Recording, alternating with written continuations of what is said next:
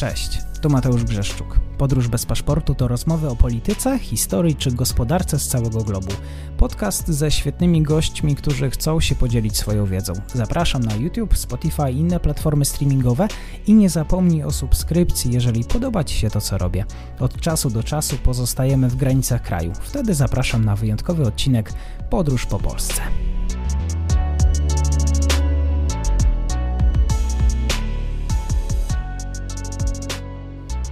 Dzień dobry wszystkim słuchaczom, dzień dobry po weekendzie. Dzisiaj moim gościem jest Arkadiusz Legieć z Polskiego Instytutu Spraw Międzynarodowych, który wyjaśni, co się właściwie działo na granicy kirgisko-tadżyckiej w regionie Doliny Fergańskiej. Dzień dobry, cześć. Dzień dobry. Przyznam, że nie wiedziałem, że ta granica jest konfliktogenna. Obserwowaliśmy spór, który rozpoczął się od obrzucania się kamieniami przez lokalnych mieszkańców na tle dostępu do punktu dystrybucji wody.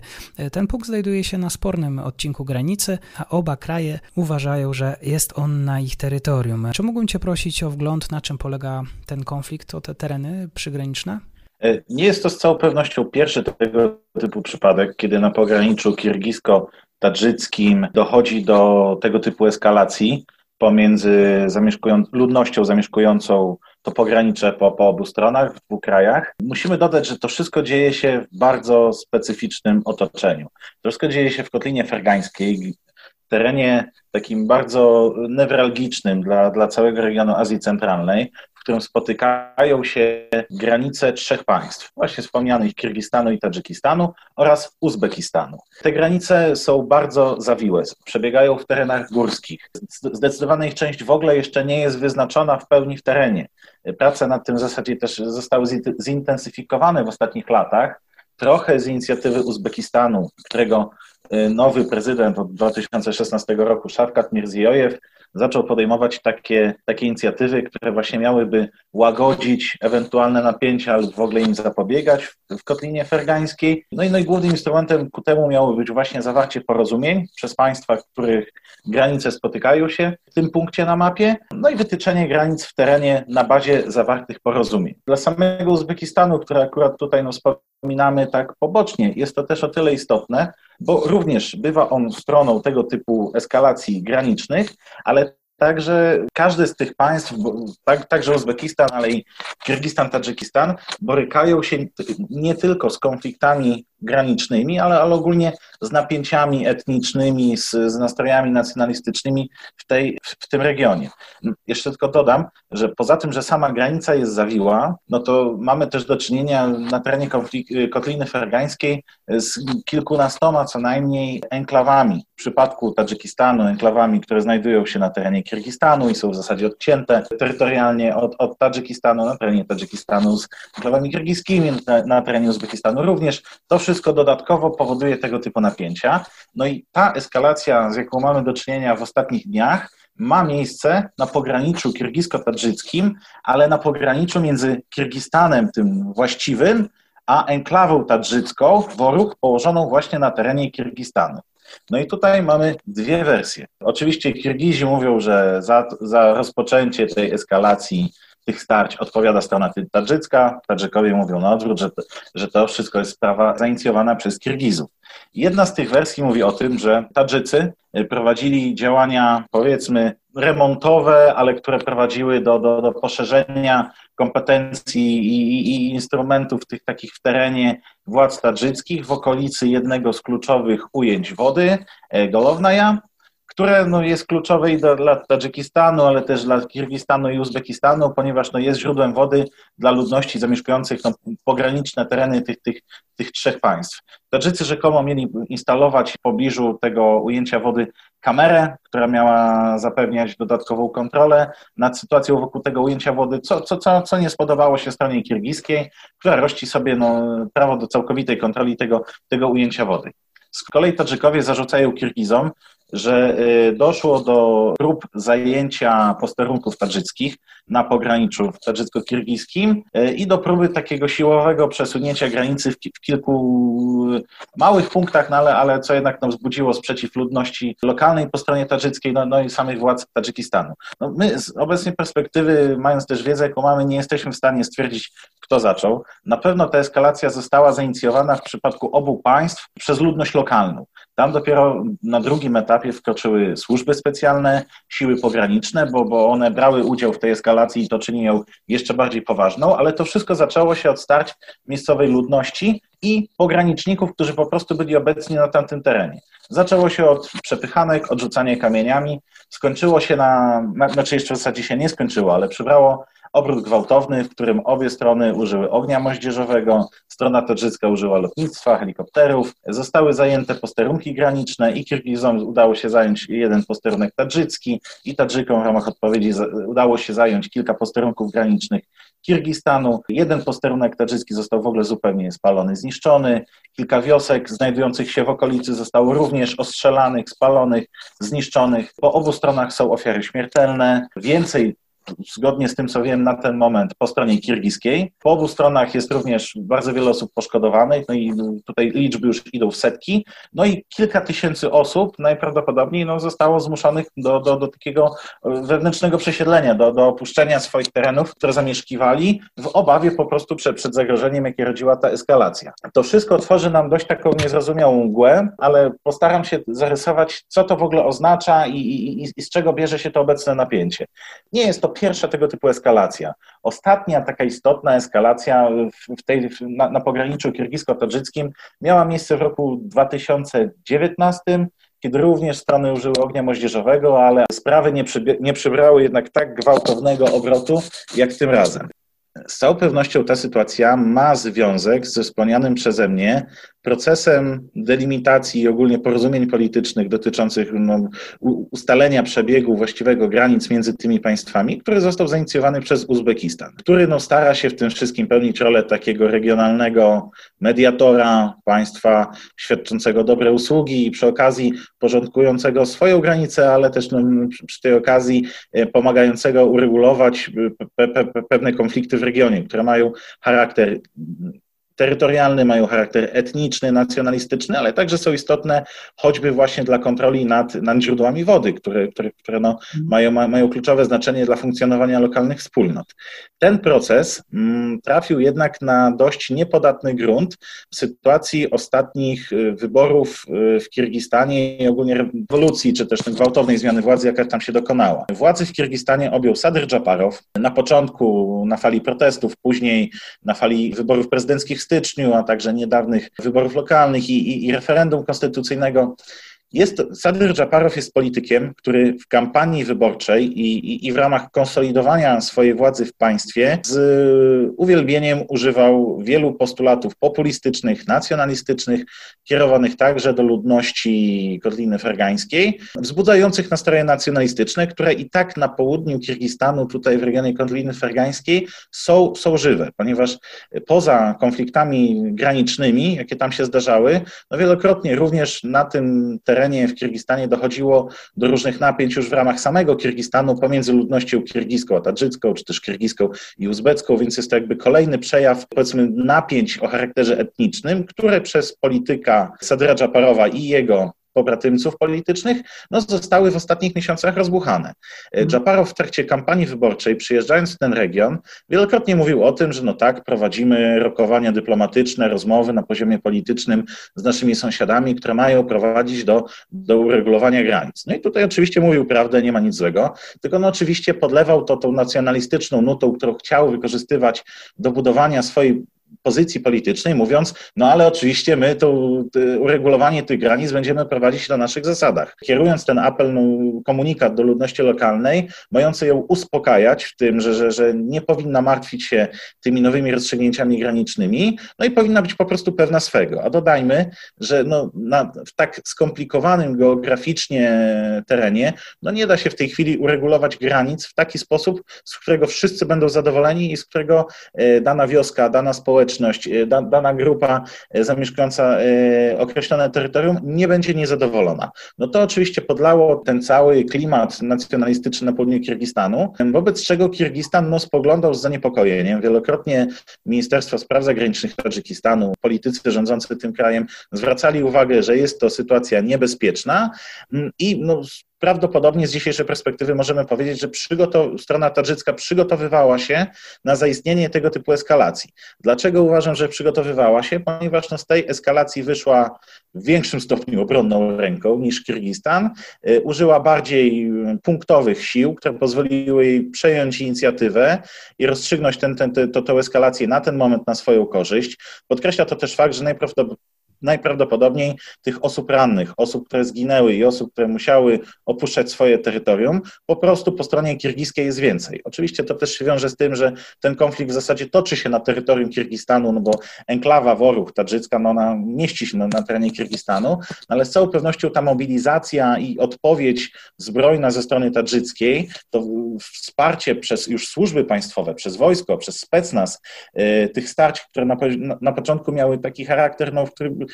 starcie, w które by, byli zaangażowani przede wszystkim cywile, no to sprawiło, że Tadżykistan osiągnął pewną strategiczną przewagę na ten moment w tej drobnej eskalacji. Y, czynnikiem też ciekawym, na to, na co zwracają y, media kirgijskie uwagę, jest fakt, że Kamczybek Taszyjew, czyli bliski współpracownik Sadyra Dżaparowa, który pełni funkcję szefa kirgiskich służb, w momencie tej eskalacji, no, no, no, w zasadzie bardzo długo nie było wiadomo, gdzie on jest, co on robi i, i jaka jest reakcja Kirgistanu. I tutaj no, jest taki kolejny poboczny wątek. Kamczybek Taszyjew no, to jest również polityk, e, polityk no, w tej chwili szef służb, odwołujący się podobnie jak Dżaparow do, do, do tej samej retoryki politycznej, do, do polityki nacjonalizmu, postulatów populistycznych, które podgrzewał w ostatnich miesiącach. Aczkolwiek polityk, który w tym momencie no, bardzo po, ma, ma poważny problem wizerunkowy, no bo po prostu w momencie największej próby, odkąd ekipa Dżaparowa doszła do władzy, w momencie tej eskalacji, no nie wiadomo było, gdzie jest i, i co on robi. A kiedy już się znaleziono go i okazało się, gdzie jest, na początku oficjalna wersja mówiła o tym, że on wyjechał z kraju, ponieważ musiał się podać jakiemuś tam leczeniu. No ale później dziennikarze i, i sam Taszyjew potwierdził to w jednej ze swoich wypowiedzi, dowiedli tego, że Taszyjew przebywał w Hiszpanii, w Walencji, w odwiedzinach u swojego syna, który 29 kwietnia obchodził urodziny, a który jest piłkarzem, zawodnikiem hiszpańskiego klubu Levante od kilku miesięcy. No i po prostu Taszyjew złożył mu odwiedziny. No to wszystko oczywiście złożyło się w niefortunnym momencie. No ale pojawiają się argumenty, no dobrze, skoro ta eskalacja się zaczęła, no to dlaczego szef służb nie rzucił wszystkiego i po prostu nie wrócił do kraju po to, aby koordynować działania, jakie były konieczne do, do odparcia ofensywy tadżyckiej, czy choćby do po prostu zapanowania nad sytuacją w regionie. E, sam Taszyjew no, jeszcze dorzucił oliwy do ognia, no bo w jednym z wywiadów już, już po wszystkim powiedział, że no tak, on faktycznie wiedział, że coś się dzieje tam na pograniczu z Tadżykistanem, nawet z wyprzedzeniem służby kirgijskie wiedziały, że e, służby tadżyckie przygotowują przygotowują się do czegoś, jest ryzyko jakiejś eskalacji, no to w takim razie no, są stawiane pytania, dlaczego wyjechał z kraju, dla, dla, dlaczego nie pilnował tej sytuacji na miejscu. I to wszystko tworzy nam szerszy kontekst, że no, od momentu, kiedy Sadr Dżaparow i jego ekipa doszli do władzy w Kirgistanie, no to był pierwszy tego typu stres test dla tej władzy, które no, ta, ta, ta władza oblała, no bo działania kirgiskie były nieskuteczne, były nieskoordynowane, poza tym władze kirgiskie nie były w stanie zapanować na tym takim dość y, spontanicznym zrywem lokalnej ludności, y, a w tej chwili no, muszą się borykać z presją własnych obywateli, którzy po prostu są niezadowoleni y,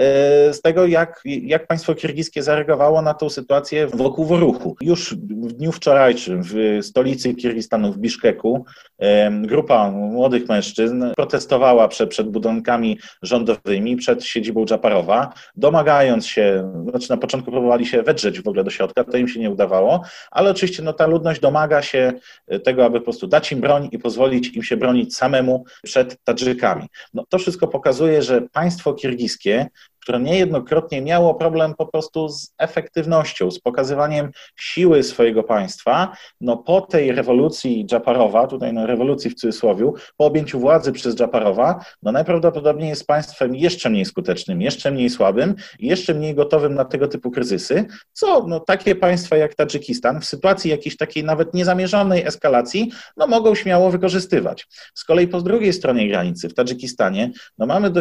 do czynienia z momentem elementem w, tej, w polityce wewnętrznej, którym tego typu eskalacja jest nawet w pewnym sensie na rękę rządzącym, ponieważ już od kilku lat, kilkunastu miesięcy co najmniej, mamy do czynienia z przygotowywaniem sukcesji władzy w Tadżykistanie przez rządzącego prezydenta Emomaliego Rahmona, który no, planuje najprawdopodobniej przekazać w, w określonym momencie władzę swojemu synowi. W tego typu sytuacjach pewne pokazanie siły państwa, pokazanie sprawności władzy, odniesienie jakiegoś choćby drobnego zwycięstwa nad, nad sąsiednim Kirgistanem, który to sam podburzał te nastroje nacjonalistyczne i sam sprawiał wrażenie, że, że no ta, ta, ta, ta eskalacja jest nieunikniona, no to oczywiście działa na rękę rządzącym, szczególnie posługującym się autorytarnymi metodami sprawowania władzy, aby podkreślić swoją siłę, która no w bezpośredni sposób przekłada się na bezpieczeństwo czy większe możliwości utrzymania władzy i ogólnie wizerunek